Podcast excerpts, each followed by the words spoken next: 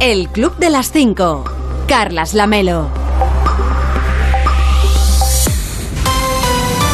¿Qué tal? Muy buenos días. Son las 5 de la mañana, son las 4 en Canarias. Ya es 13 de mayo. Quedan 232 días para acabar 2022 y 79 para el próximo 1 de agosto, por si a usted le interesa el dato.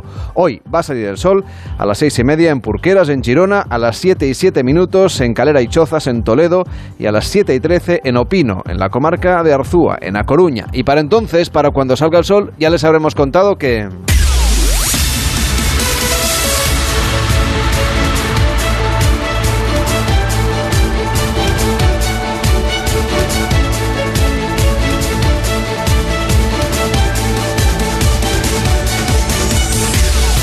Ya les habremos contado que el Gobierno saca adelante la votación ajustada sobre los vetos de su proyecto de ley de seguridad nacional gracias al Partido Popular. Juan Carlos Vélez, ¿cómo estás? Buenos días. ¿Qué tal? Buenos días. El principal partido de la oposición fue quien dio ayer un balón de oxígeno al Gobierno al apoyar que el proyecto de ley de seguridad nacional continúe su trámite parlamentario y así admita modificaciones más adelante, enmiendas más adelante, votando en contra de las enmiendas a la totalidad presentadas por Junts per Catalunya y Esquerra Republicana, que se supone que es socio habitual del Gobierno, aunque no lo sea últimamente, sobre todo a raíz de el caso o los casos de espionaje con el sistema Pegasus. Tampoco el PNV apoyó al Gobierno en esta ocasión. Ese balón de oxígeno en forma de respaldo al trámite parlamentario llega después de las acusaciones cruzadas entre el presidente del Gobierno y el presidente del Partido Popular, que en los últimos días han subido significativamente el tono de las críticas hacia un lado y hacia el otro. El Partido Popular advierte en todo caso que su apoyo de ayer no va a ser ni muchísimo menos un cheque en blanco.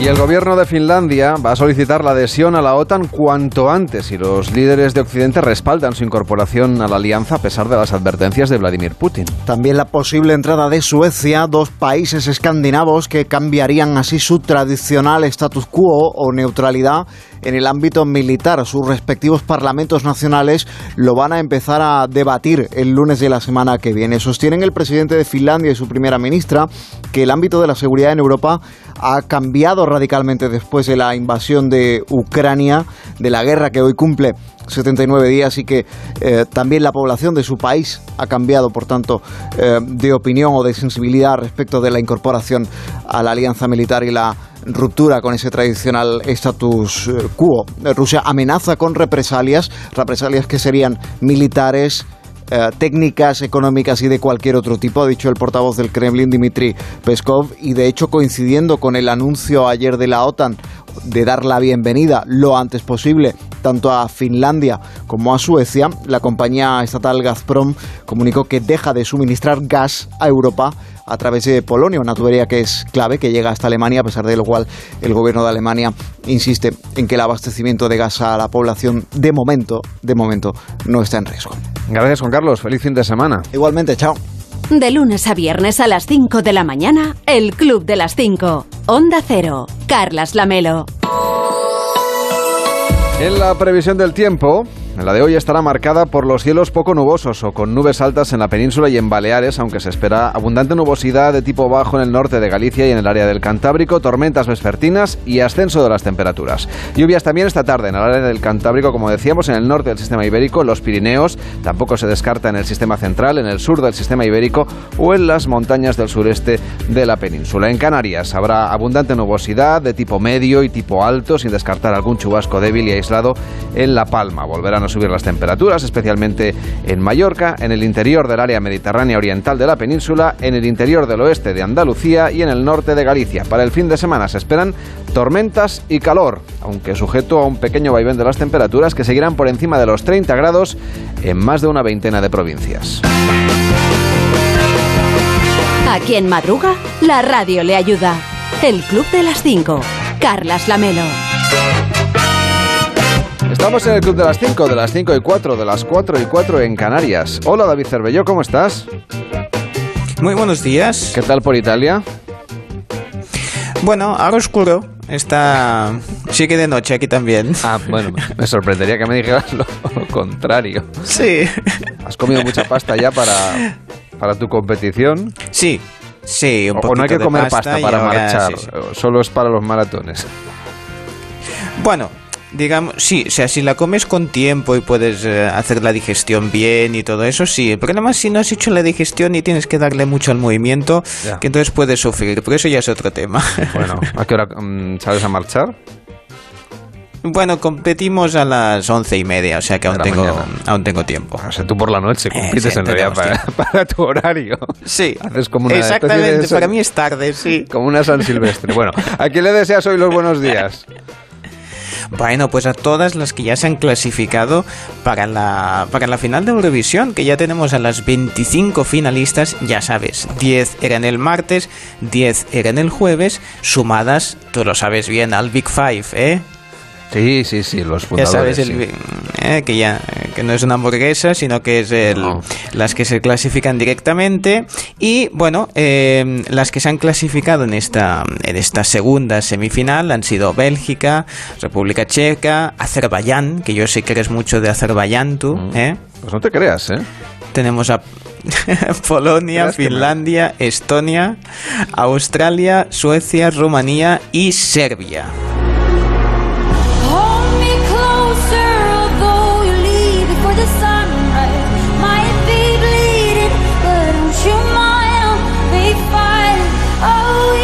Estamos escuchando la de Suecia, que, bueno, la cantante como Suecia siempre es una de las favoritas, un poco nos pasa como aquí, lo único que ahí sí que tienen opciones, aquí nosotros siempre nos pensamos que las tenemos, es que dice que siente un poco la presión, ¿no? Y claro, ante tener que hacer las semifinales, pues siempre es eso de, bueno, si eres una de las favoritas y no pasas a la final, pero bueno, finalmente sí que lo ha conseguido y es una de las canciones que opta a llevarse el triunfo. La segunda semifinal también ha sido presentada por Laura Pausini, por Mika y Alessandro Catellán desde el Palasport Olímpico de Turín, también seguida en la 1. Yo aquí la he seguido por la RAI 1, o sea que están las televisiones apostando. Bueno, además es la televisión anfitriona este fin de semana. Absolutamente. Que había un comentarista que iba disfrazado, bueno, iba muy maquillado, muy extraño, pero no sé, supongo que es lo habitual. Aquí me recordaba un poco a nuestro Chomsky de MasterChef, que lo hemos visto en tantos sitios, el modista. Bueno, tenemos que las que suenan fuerte de las que se han clasificado, habíamos escuchado a Suecia y también podemos escuchar a Serbia. De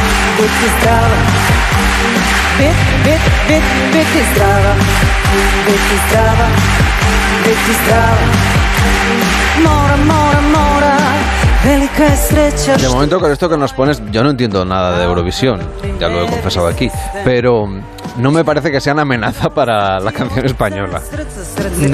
No, lo que te diría precisamente de amenaza es con Serbia, porque hay unos momentos que yo no sé si quieren emular a la Bruja Escarlata, ahora que está de moda el Doctor Strange, porque me daba un poco hasta de miedito, ¿eh? O sea que yo... Es más, esta la han dejado para el último momento para ver si se clasificaba, porque han dicho a las 9 que se habían clasificado y faltaba una, ¿no? Y yo de las que veía que aún no habían elegido, yo estaba entre dos. Y digo, será o Irlanda o no me acuerdo cuál otra. Y digo, pero la que seguro que no es Serbia. Y entonces dicen, ¡Serbia! Y yo digo, vale, entonces mi criterio tampoco sirve. Bueno. O sea, qué buena ha estado así. Se han clasificado de Erasmus por Finlandia, como decíamos, Azerbaiyán, República Checa y una de las sorpresas ha sido Rumanía, con una canción que tiene algo de estribillo en español, se dice llámame. Cuando, bueno, lo habitual aquí cuando te llaman es que te pregunten por el titular de la línea, igual eso no lo han sabido incorporar en la canción, hubiese sido mucho más popular aquí, pero una de las favoritas es Polonia.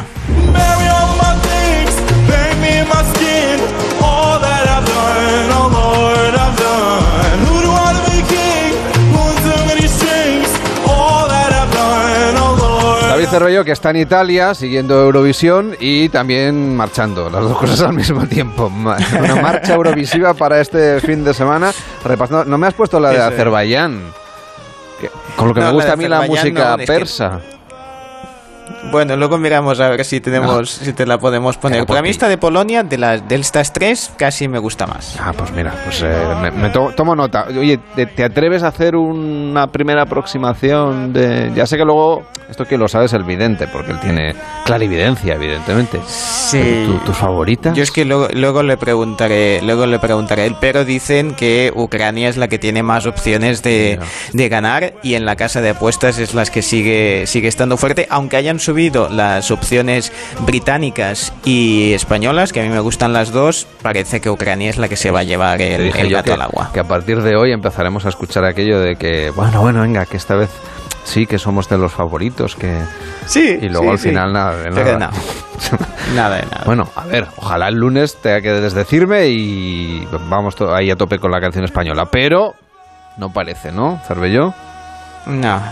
Bueno, yo creo que del top 10 sí, pero bueno, ya veremos. Hasta el día mismo de las votaciones casi ni no lo podemos saber. Mira que Iván ya ha encontrado la canción de Azerbaiyán.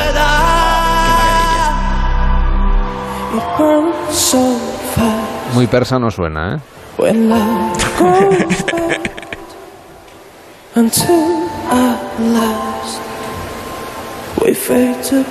podría ser de Irlanda o podría ser de Noruega. Sí, ahora recuerdo. Es uno que está muy afectadito todo el rato, que está ahí muy sensible. Sufriendo. Bueno, la canción está bien, sí, pero yo he sufrido mucho por si se le iba un poco la voz. Pero bueno, también es una bonita opción, sí.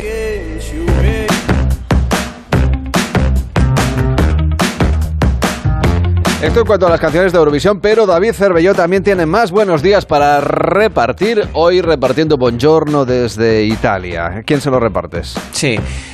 Bueno, le daríamos unos buongiornos y unos cuantos bomberos a una streamer, a una de estas tiktokers, youtubers, ahora ya es difícil de saber cuál es cuál, que se animó a hacer un poco de cocina en directo, ya sabéis, eso de, bueno... tienen que rellenar tantas horas, porque claro, no es eso que dices, bueno, antes hacían un vídeo y era 3 minutitos, pero ahora estas streamers tienen que hacer horas, ¿no? Y dices, pues voy a cocinarme algo, ¿no?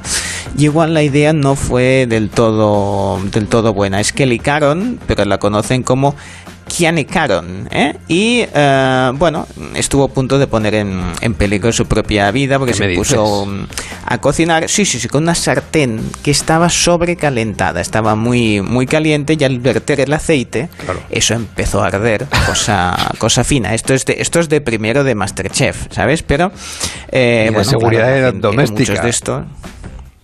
Exactamente, no lo intenten en sus casas, pero ella sí quiso hacerle, y entonces claro, pues esto empezó a arder, intentó, mira.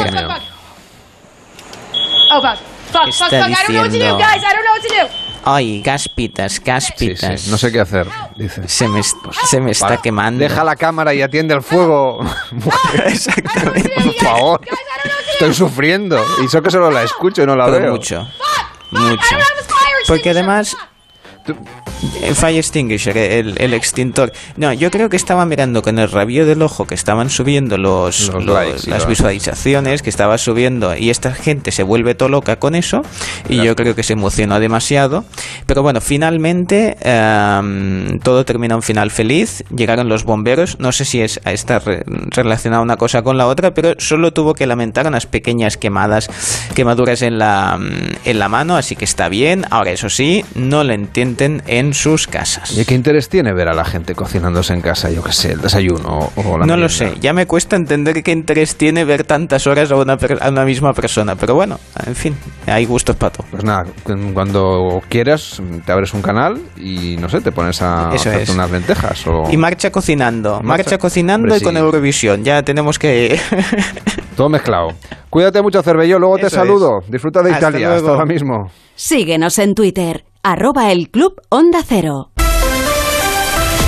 Y en deportes seguimos pendientes de la Liga, que aunque ya tiene campeón, sigue en juego cómo quedan las primeras posiciones y sobre todo los ascensos y los descensos de categoría. Nos lo cuenta Edu Pidal, buenos días. Hola Carlos, buenos días. Es el primer descenso, es el primer equipo que ya matemáticamente jugará el año que viene en segunda división. El Levante, que ayer perdió 6-0 en el Santiago Bernabéu ante el Real Madrid. Un muy mal partido ante los blancos. Daba explicaciones su capitán José Luis Morales al final del partido. Darle las gracias a nuestra afición,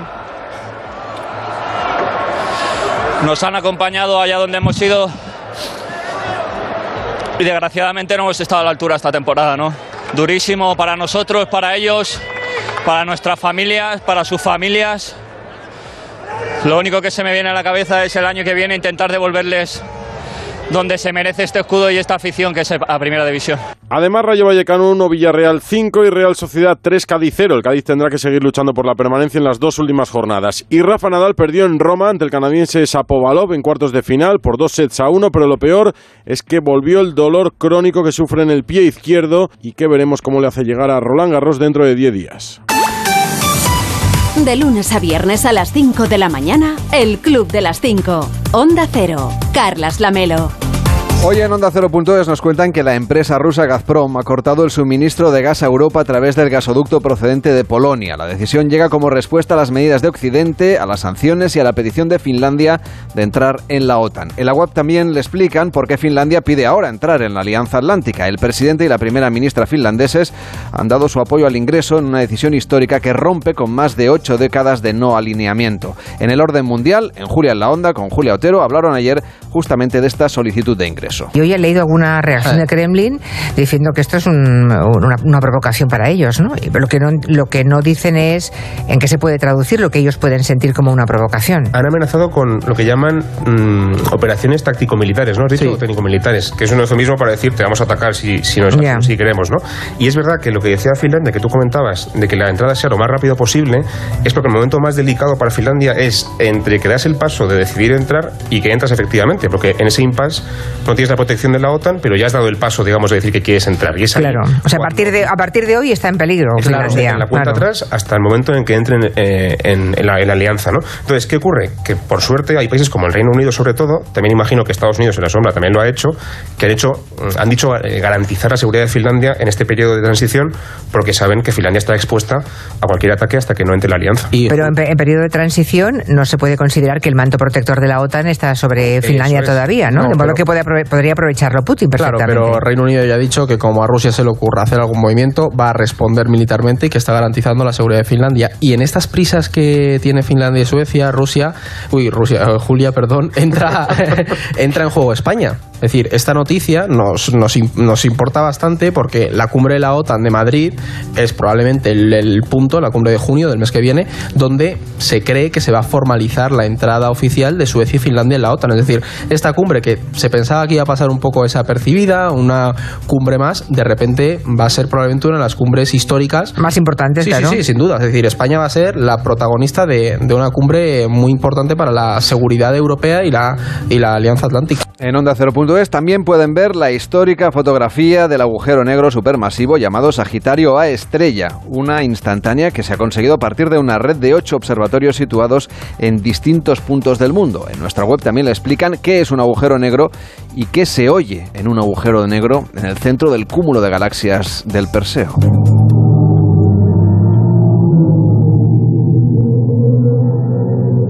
Así suena, según la NASA, esta parte del agujero negro. La verdad es que pone la piel de gallina. Un agujero negro es un lugar del espacio que absorbe todo lo que hay a su alrededor. La fuerza de su gravedad es tan fuerte que ni siquiera la luz puede escapar de su atracción. Y si la luz, que es lo que va más rápido en el universo, no puede salir, pues entonces se entiende científicamente que nada puede hacerlo. Puede escuchar este sonido del agujero negro y ver las fotografías de esta instantánea histórica en OndaCero.es. Esta aportación científica, con la primera imagen del agujero negro ubicado en el centro de la Vía Láctea, es un avance histórico tras el logrado en 2019 por el M87, fotografías que también puede encontrar en OndaCero.es, donde puede conocer las diferencias entre el agujero negro de nuestra galaxia, el que se ha podido fotografiar y vimos la imagen ayer, y el M87, el agujero negro supermasivo ubicado en el centro de la galaxia Messier 87 en la constelación de Virgo, a 55 millones de años luz de la Tierra. Seguimos repasando lo que nos cuentan en Onda Cero.es. La Fiscalía del Supremo investigará a Gabriel Rufián por un posible delito de revelación de secretos. Se indagará si cometió un delito con sus declaraciones tras la comparecencia de la directora del CNI en el Congreso. Y la baja por regla dolorosa genera un intenso debate entre partidarios y detractores, también dentro del Gobierno y entre los socios de la coalición. El anteproyecto de la ley del aborto establece la posibilidad de acceder a una incapacidad temporal por una menstruación dolorosa. Nadia Calviño ha dejado claro que no tomará ninguna medida que estigmatice a las mujeres y ha aclarado que la medida está en debate. Yolanda Díaz, por su parte, se ha mostrado absolutamente de acuerdo con regular la baja laboral para menstruaciones dolorosas que impiden acudir al centro de trabajo, porque asegura que hay que hacer política laboral de género. Y también le cuentan en nuestra página web que el Ministerio del Interior ha confirmado que la medianoche del próximo martes, la del 17 de mayo, se procederá a la reapertura de las fronteras terrestres de Ceuta y Melilla con Marruecos, poniendo así fin a los 2 años y 2 meses que han estado cerrados dichos pasos fronterizos en una decisión adoptada al inicio de la pandemia de COVID-19. En nuestra web también puede leer la crítica de David Martos a la nueva película de Top Gun, uno de los estrenos que protagonizan el nuevo episodio de Quinótico, donde también reflexionan sobre el futuro del cine en las salas con el calendario de estrenos en las plataformas. Me parecía muy interesante lo de los eventos que comentabas, porque es verdad que es una cosa que es para lo que parece que van los cines, ¿no? También para hacer esos eventos especiales, para hacer esas charlas y demás que puedan atraer.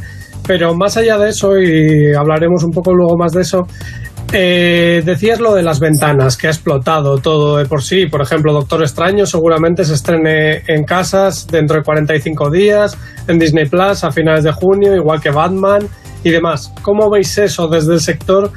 Que la solución que hayan dado las grandes productoras sea haber acortado tanto la ventana, porque por ejemplo en Italia ya se está contemplando que se doble, que llegue hasta 180 días precisamente para ayudarlo.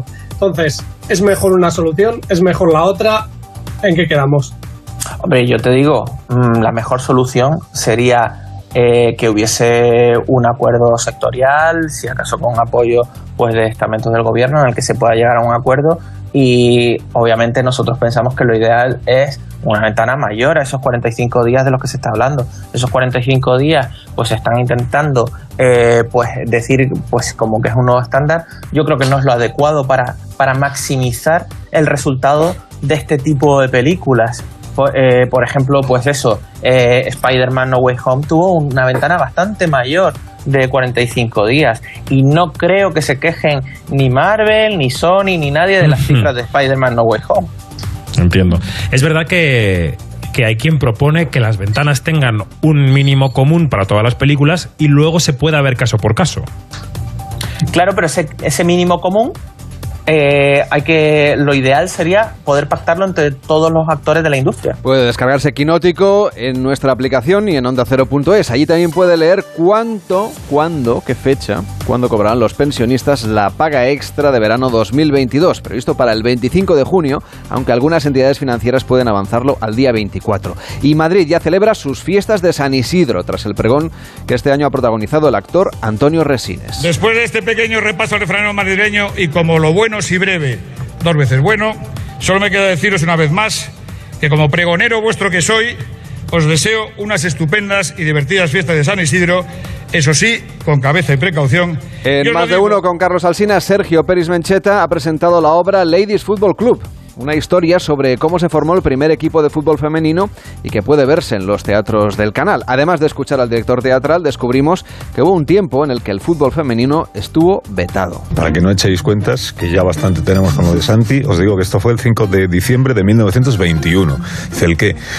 Pues mira, cuando la FA, la Asociación Inglesa de Fútbol, emitió un comunicado que al día siguiente se pudo leer en los principales diarios británicos, por ejemplo en el Times.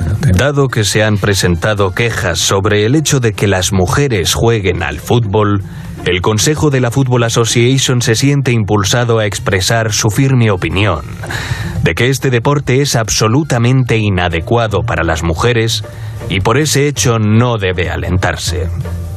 También se han presentado quejas sobre las condiciones en que se han organizado y jugado algunos de estos partidos y la asignación de los ingresos a fines no benéficos.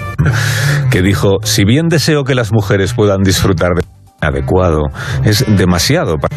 Hay razones físicas por las mujeres de los Nino, entonces ellos iban perdiendo una parte importante del pastel.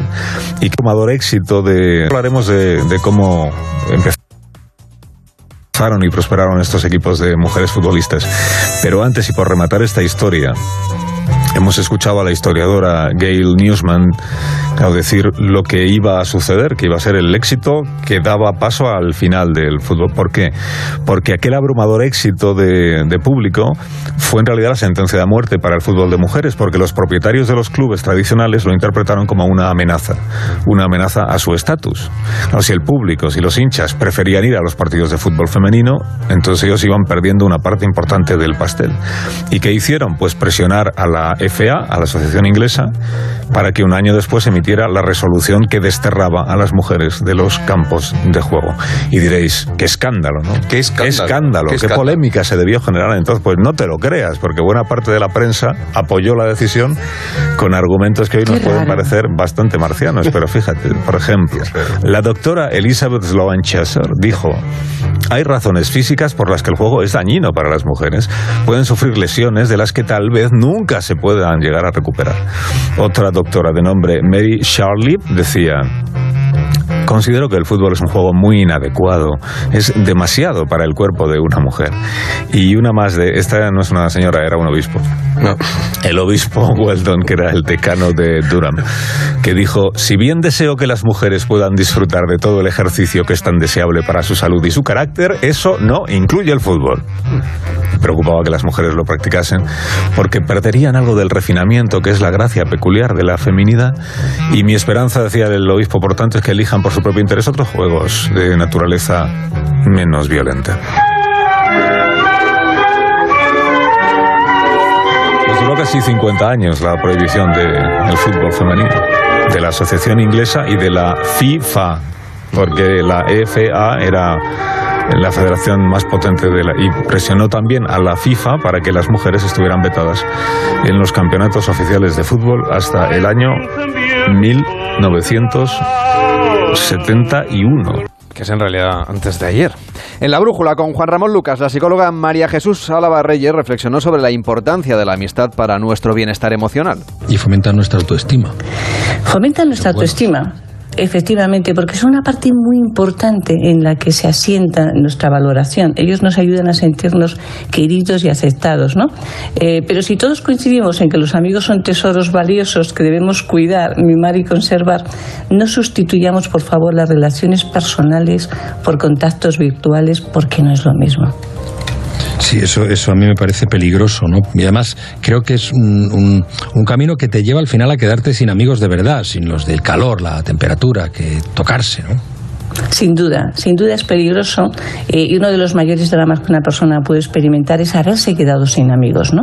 A veces cuando nos sentimos bien con nuestros trabajos, con las personas que están a nuestro lado, con nuestros amores, parece que no los necesitamos tanto, sin darnos cuenta, bueno, les dejamos de llamar o no lo hacemos con la frecuencia que lo deberíamos hacer y les terminamos perdiendo, ¿no? Y la verdad es que es una inversión desastrosa, porque al cabo del tiempo lo normal es que ya no estemos tan entusiasmados con nuestros trabajos ni con nuestros amores, y en esos momentos empezaremos a sentir un vacío enorme, que es el vacío de nuestra soledad. El Club de las 5.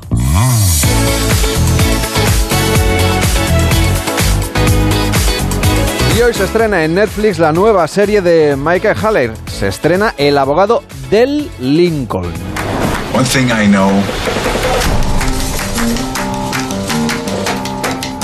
Y aquí, Cervelló, es importante la L, porque es del Lincoln, el coche, no del presidente americano. Sí, no, porque si no... sería otra historia completamente distinta. Sea cual sea el resultado, el hombre ya está un poco cadáver. Sí, no, esto es una nueva versión de algo que ya interpretó Matthew McConaughey en 2011, y en este caso es Manuel García Rulfo. Es de tribunales, las típicas peleas de tribunales, pero también tiene elementos románticos, es decir, tiene un poco los ingredientes para gustar a más de un público.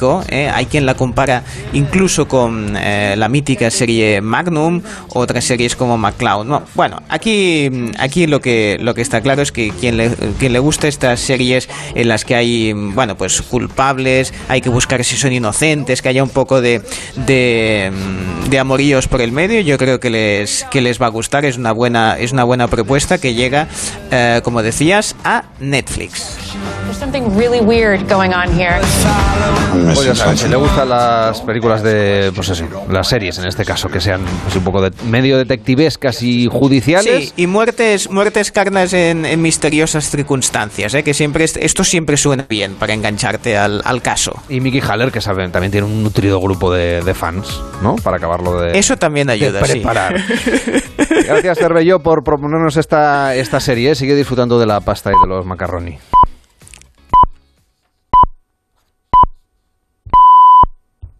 El Club de las 5. Carlas Lamelo. Y en 30 minutos empieza Más de Uno con Carlos Alsina, hoy analizando los líos del gobierno consigo mismo, o sea, con sus socios o entre sus socios. Rubén Bartolomé, buenos días. Buenos días, sí, un poco todo este cuento al revés que nos está acostumbrando estas últimas horas la política en torno a las medidas del gobierno. Lo primero, la pugna dentro del propio Ejecutivo con ese borrador filtrado de la nueva ley del aborto. Están los ministros del PSOE intentando pulir el borrador filtrado por Igualdad, y mientras las vicepresidentas Yolanda Díaz y Nadia Calviño están intentando centrar el debate sobre las bajas en los casos de una menstruación dolorosa, incapacitante, dice la norma, y si eso estigmatiza o no a las mujeres, si se explicita en esta ley en concreto. Líos internos del gobierno, líos con sus socios por Pegasus, también por la votación, como se vio ayer, sobre la Ley de Seguridad Nacional.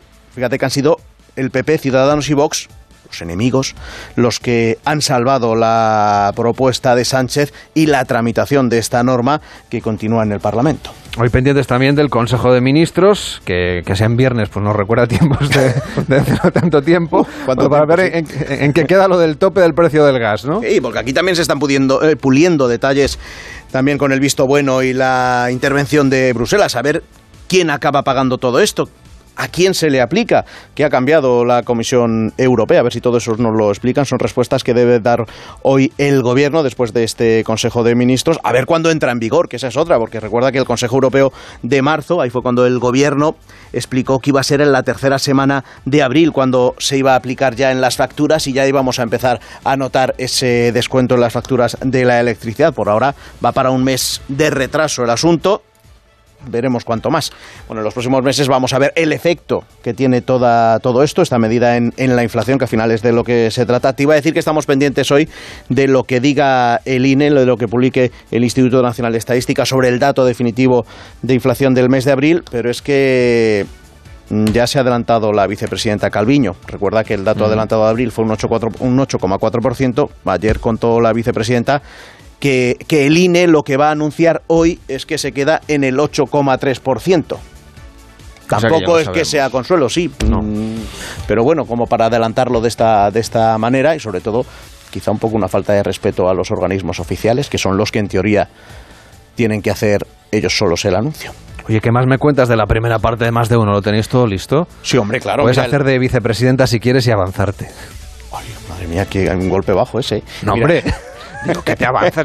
Yo sé que es con muchísimo respeto. Hombre, claro, por lo de darnos la exclusiva. No tenemos un Instituto Nacional de Estadística que venga y publique los datos y que diga todos los días a las 5:30. Bueno, a lo mejor ese soy yo. Mira, exacto. Soy yo como INE. Soy de INE y de vicepresidenta al mismo tiempo. Pues venga, voy a ello entonces. Mira, Elena Bueno nos va a hablar al arrancar el programa hoy en su día de una guerra alimenticia que tiene que ver con los garbanzos. A las 6:30, la historia de una canción con Sara Iturbide. En su informativo para animales, Pecino nos desvela cómo dan besos los gatos y no es con la boca. Fortea repasa en la historia de este día, un día, por cierto, muy relevante para la historia del deporte, para el mundo del deporte. A partir de las 7, primer comentario de Onega. Y Vélez recordándonos que hace un año era noticia la vuelta a los estadios de un poco de público en un lugar concreto de España, hace un año solo. La Liga de las Temperaturas es a las 7:30, después la España que madruga. Está por aquí ya el profesor Rodríguez Brown haciendo gárgaras de vinagre para aclarar la voz, porque como es viernes tiene repaso lírico de la semana. A las 8, Alsina, ¿qué hora es? A las 8:30, la tertulia, y con García Ayer, con Varela. A las 9, Viva el Vino, con Raúl del Pozo y su teléfono. A ver cómo de fuerte lo cuelga hoy. Y ya a las 9:30, pues Semper y Madina y la Ínsula. Oye, lo de los besos de los gatos me tiene intrigadísimo, ¿eh? Ah, pues ahí tienes que esperar hasta que Pecino no lo desvele. Estoy pegado a la radio como siempre. Oye, como es viernes, en la segunda parte de Más de Uno, hoy supongo que nos tendremos que poner el delantal, a cocinar, eso es. Las gafas de cultureta y hoy tenés reproches. Hombre, claro, los reproches, los peros, el lado oscuro de Más de Uno, que es eso, que es lo que trae cada viernes. Pasado el mediodía, Jorge Abad, en el programa que pudo haber sido la crítica en el trabajo semanal de Jorge Abad. A partir de las 10, David de Jorge nos enseña también a cocinar. Hoy, además, con una receta, fíjate, que es comida fusión. Porque ahora que hace tanto calor, lo que apetece es algo fresco, ¿verdad? Un gazpacho, por ejemplo. Algo fresco. Yo lo voy a dejar ahí, la receta, venga, ahora te la cuento. ¿Cómo se fusiona esto? El calor, la comida. Bueno, pues metiendo la propia meteorología en la receta. Y si no puedes meter la meteorología, pues metes al meteorólogo. Y por eso hoy David de Jorge nos hace una receta que es ensalada de bogavante Roberto Brasero. ¿Qué me dices? ¿Qué te parece? No sé si le va a cocinar a él. Nosotros le hemos citado antes, a las 6 y a las 7 para que no haya peligro y que nos cuente la previsión para el fin de semana, pero ahí queda la receta, ensalada de bogavante Roberto Brasero. Mira, ya te cuento. ¿Que Roberto Brasero no es un bogavante o no lo tenemos claro? Es que no lo sé, a mí no me ha querido dar la receta. Sabes que David de Jorge es muy suyo y cuenta bastante poco. Bueno, a las 11 la cultureta, que es lo que me queda hoy, entre otras cosas, hablando de los 70 años que se cumplen de uno de los semanarios de más éxito que ha tenido nuestro país.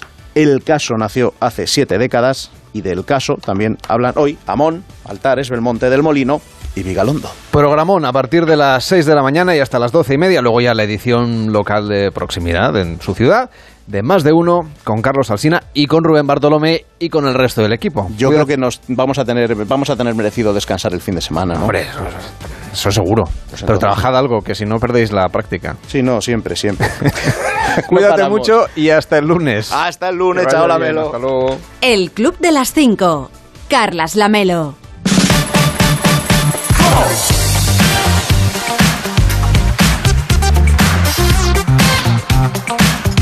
Estamos en el Club de las 5, de las 5 y 36, de las 4 y 36 en Canarias. Tenemos a Cervelló en Italia, siguiendo Eurovisión, con mucha marcha.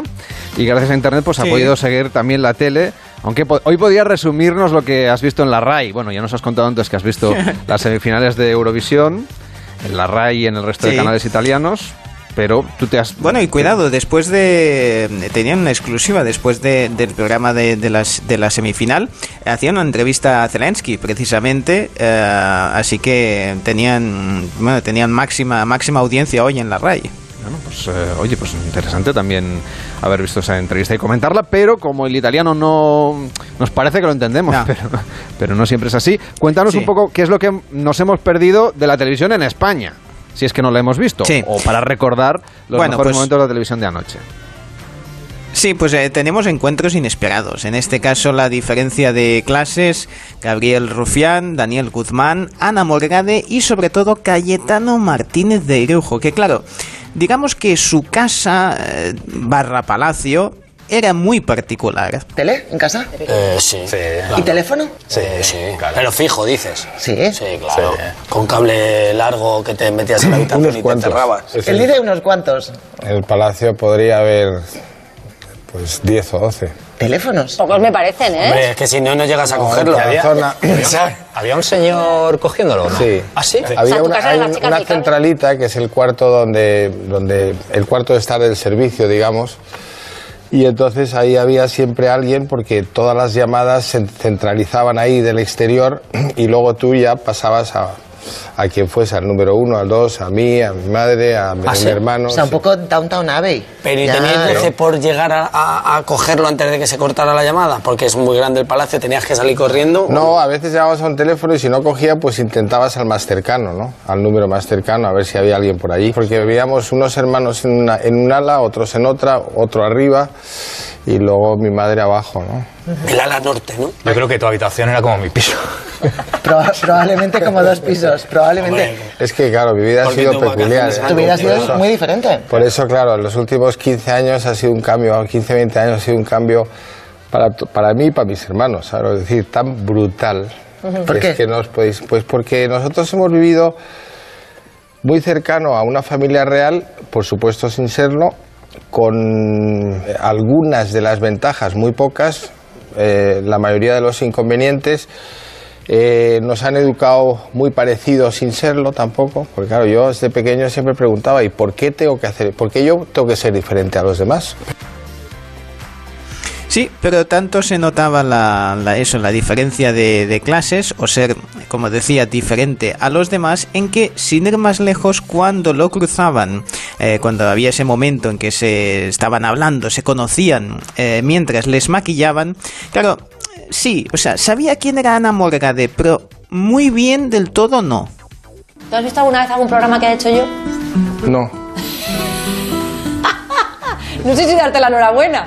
¿Pero qué programas haces? Pues mira, yo trabajo en Buenafuente. Ahora hago un programa que se llama El You, que está en la radio. De 5 a 7. ¿En Buenafuente? O sea, en el programa de Buenafuente. El programa de Buenafuente, pero ya no. A mí es que Buenafuente no me hace ni puñetera gracia. ¿En serio? De verdad. No se lo pienso decir. No, no se lo digas, que no se entere. Pero no, yo también tengo un sentido del humor que te doy... ¿Qué? Mi palabra todos los días me lo trabajo, ¿eh? Bueno, para mejorarlo. Está muy bien. Porque... o sea, sois... Tampoco te lo está poniendo el mundo fácil, ¿eh? No está para reírse la cosa. No, por eso te quiero decir. Pero cuéntame, además de Buenafuente, ¿qué haces?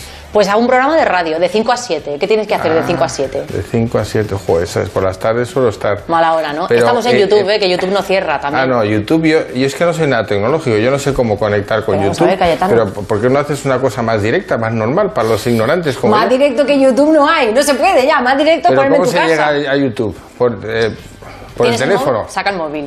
¿No tienes la aplicación de YouTube instalada? Pues no lo sé. O te hago un favor o te arruino la vida. Mira, instálate. A ver. ¿Puedo?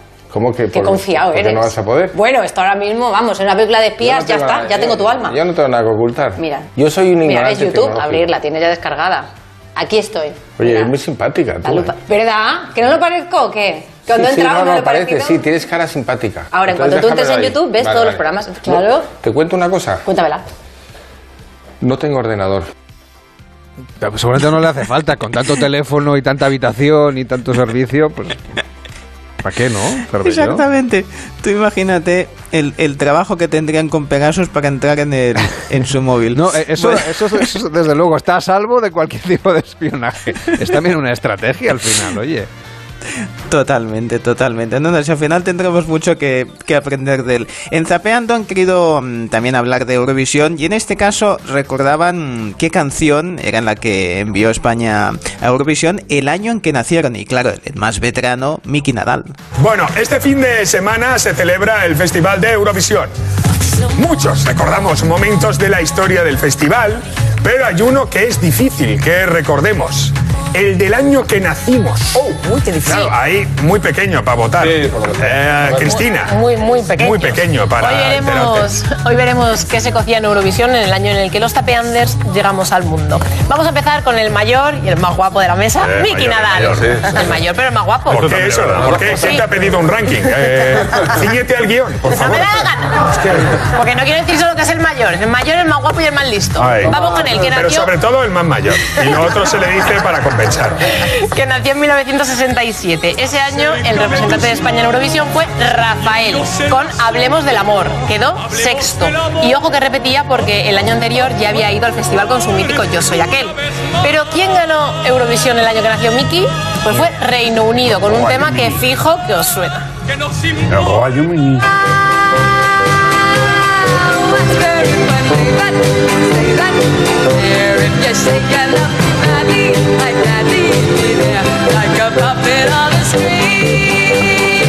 Las Marionetas en la Cuerda de Sandy Shaw ganaron ese año el festival. La propia Sandy grabó una versión en español que se hizo súper popular.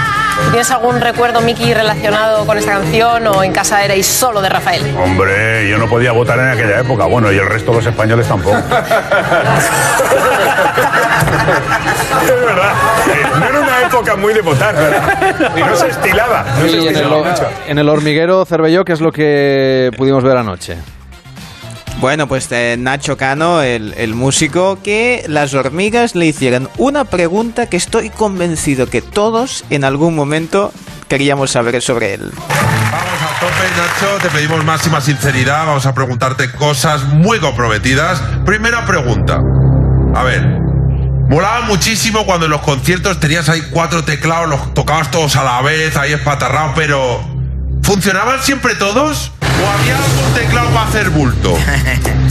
Bueno, mira, no eran 4, eran entre 6 y 8. Wow. Y en aquella época no había MIDI, ¿no? El MIDI se inventó después. El MIDI quiere decir que tú tocando un teclado haces que suenen otras cosas. Claro. Entonces, yo tenía casi toda la responsabilidad porque era un bajista, un batería, mi hermano tocaba el piano y la guitarra, y claro, tú tenías que tener en cada canción un sonido en cada sitio porque eso era como tener muchas novias. Vale. Pero dabas ahí, acertabas la tecla, pim, pim, pim. Teclado número 7, pim, pim. Claro, pero luego en casa, tú cuando trabajas en el ordenador, ¿tienes un teclado o tienes dos? Así no, haces también así. Sigo en la misma ley. Yo soy un clásico. A mí me gustan las cosas, agotarlas, y creo que seguiré con mi estilo hasta el final. Lo sabía. O sea que sí que hacían falta los teclados. Y sobre todo me ha hecho mucha gracia esto de si tiene más de un teclado. En el ordenador debe tener varios mouse también. ¿Imaginas? Bueno, han hablado en los 80 de las ventajas e inconvenientes de aquella época y del origen de alguna de sus canciones más míticas. Los primeros 80, sobre todo del 80 al 85, fueron duros en Madrid porque no teníamos mucha información sobre las drogas, sobre todo. Y claro, pues veíamos los vídeos de los Rolling Stones y decíamos, aquí para ser guay hay que hacer esto, ¿no? Y aunque no vieras los vídeos de los Rolling Stones, también lo hacían.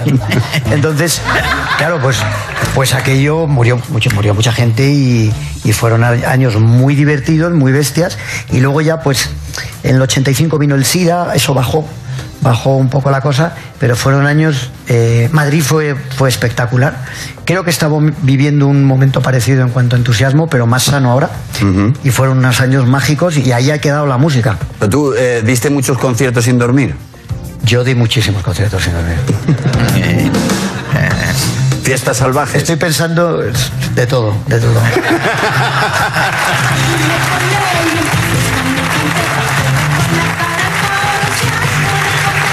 Oye, hablando de resacas, ¿es verdad que compusiste Hoy no me puedo levantar después de una cogorza cuando tenías 17 años? Hoy no me puedo levantar, al principio las canciones, durante muy poco tiempo, pero las componíamos entre mi hermano y yo. Yo hacía la música y él hacía la letra. Y era muy... Tenía que estar todo el día detrás de él para que me hiciera la letra, ¿no? Y entonces ya al final dije, voy a hacer una letra. Pero claro, digo, ¿de qué hago una letra? Que no se me ocurría nada. Y entonces ya desesperado digo, bueno, mira, me voy a ir a por ahí. Y de lo primero que se me ocurra, hago la letra. Y según me levanto del resacón, digo, hoy no me puedo levantar.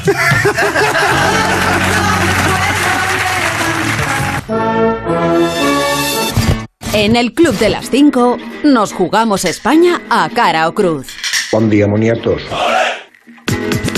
Buenos días, acabo de levantarme, como habéis dicho vosotros, antes de que suene el despertador, joder. Buenos días, qué arte el compañero de antes que dice que se va a despertar.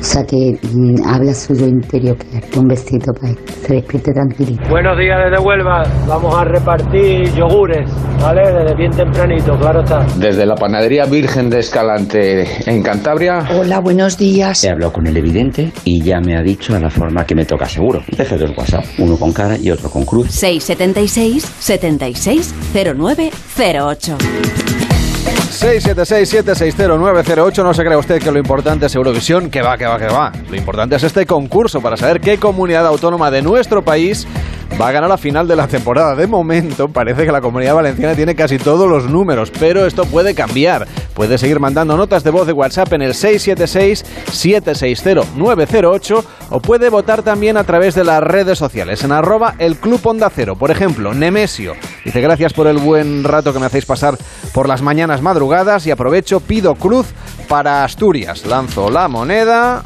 Y ha salido cruz, enhorabuena, 10 puntos más para Asturias. Y teníamos por aquí otro mensaje, en este caso de Beatriz, también en @elclubondacero a través de Twitter. Dice: gracias por el saludo esta mañana, al ir a trabajar a las 5:40 y oír a los nuevos del club te saca una sonrisa. Dice que pide cara para la Comunidad Valenciana. Pues vamos allá, cara para la Comunidad Valenciana desde Twitter. Y enhorabuena, ha salido cara. A través de @elclubondacero puedes seguir votando y, por supuesto, notas de voz de WhatsApp que queremos escucharte en el 676-760908. Buen día, desde la Comunidad Valenciana, cara de camino al trabajo. Un saludo. Vaya, con la Comunidad Valenciana lanzamos la moneda y ha salido cara. De nuevo, enhorabuena, 10 puntos para la Comunidad Valenciana. Cervelló, tenemos la Comunidad Valenciana que está disparadísima. Solo te digo que Comunidad Valenciana ya tiene 440 puntos, es decir, 135 más que el segundo, que es la Comunidad de Madrid, con 305. Tercer puesto de momento, Andalucía, 275. Pero vamos a intentar ahí hacer una especie de ligueta entre el segundo, el tercero y el cuarto, sí. Por ejemplo. 676-760-908, el WhatsApp del Club de las 5.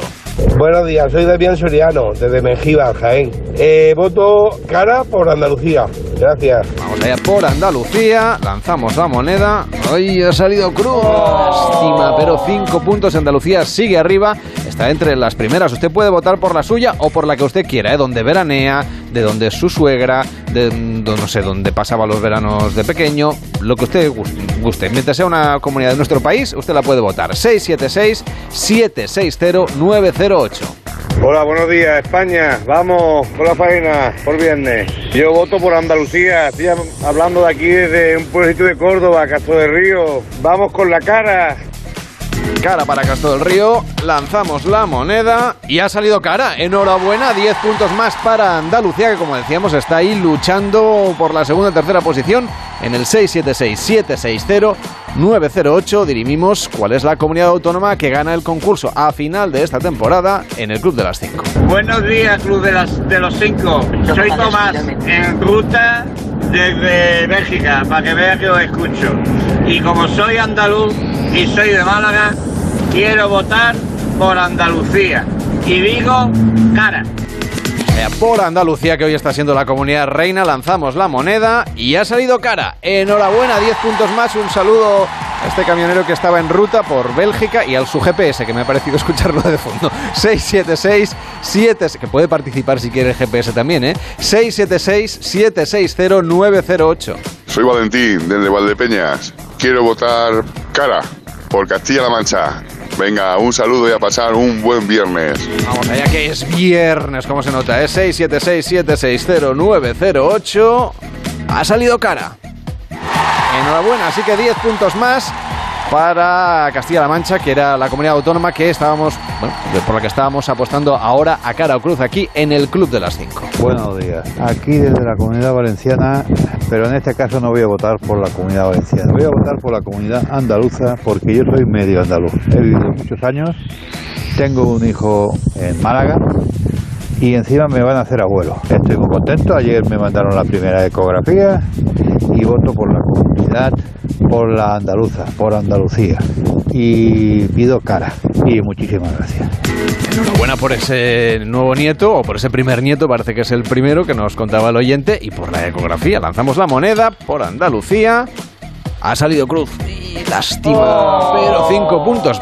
Que quiera o no, se van notando, Es decir, aunque fallemos con la moneda... Bueno, ya consigue la segunda posición, empata con la Comunidad de Madrid. O sea, que tenemos Comunidad de Madrid y Andalucía ahí empatada, ¿no? Con 305 puntos. Vamos a ver si ahora desempatamos o es otra comunidad la que nos piden a través del 676-760-908. Buenos días, llamo desde Murcia y hoy quiero apostar por cara.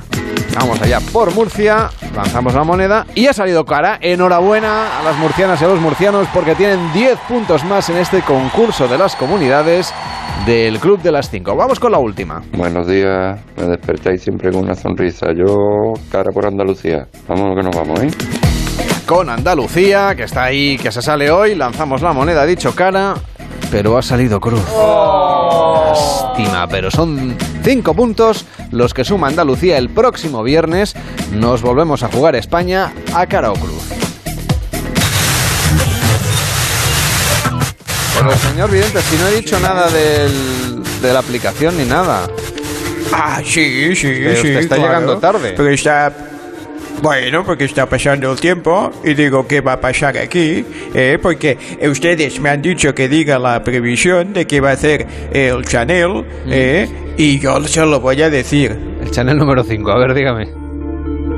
Sí, vamos a ver. Le cuento.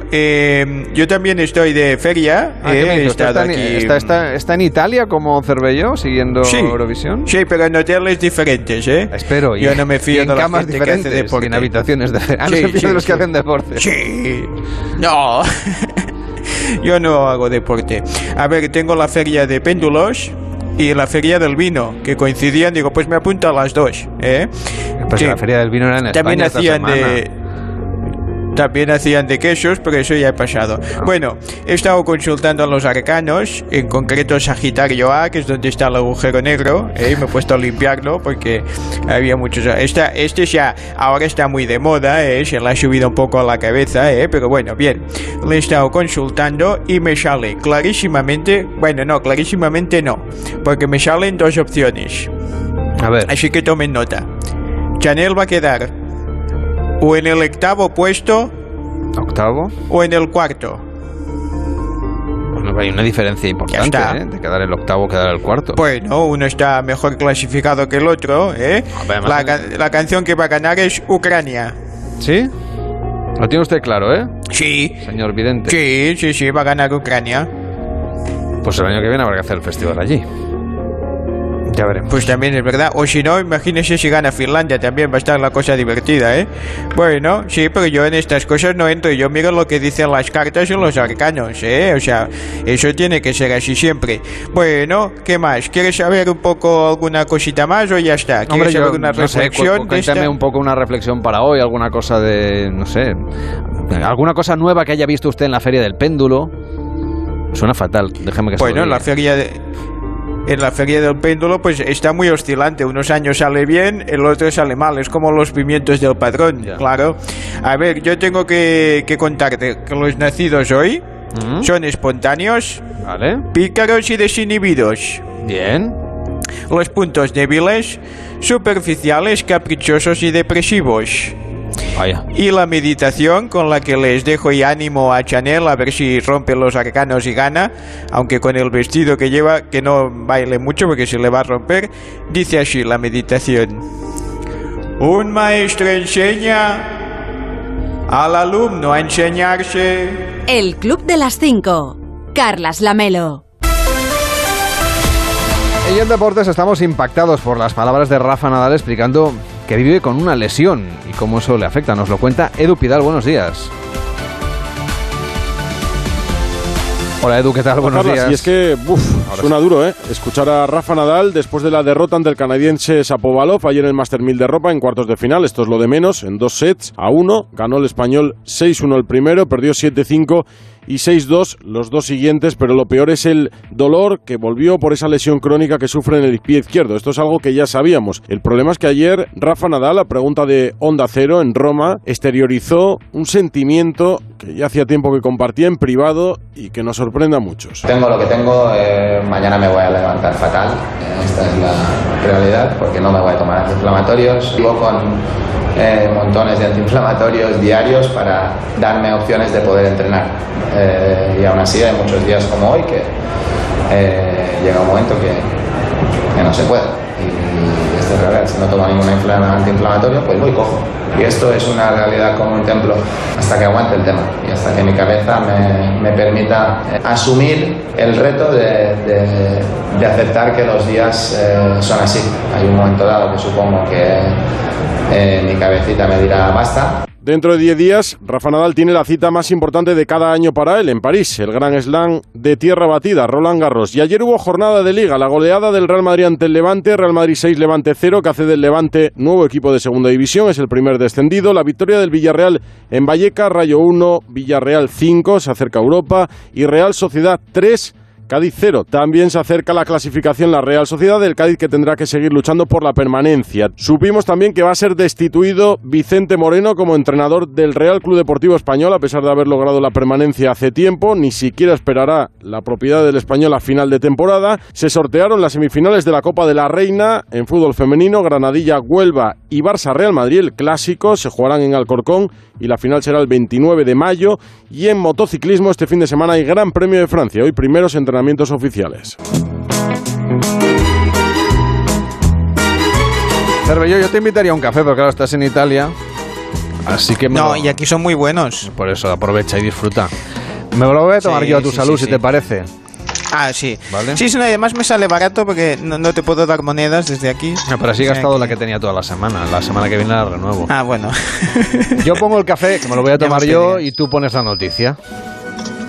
Bueno, pues nada, la gente, los eurofans que han ido a Turín a animar a Chanel, y un grupo de ellos, pues la sorpresa que se encuentra camino al avión con la mismísima Rosa.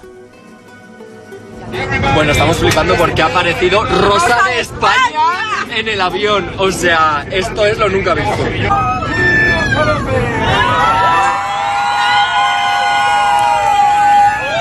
Tú imagínate cantando el Europe's Living a Celebration, en fin, que sea un estímulo para que Chanel gane. Exactamente.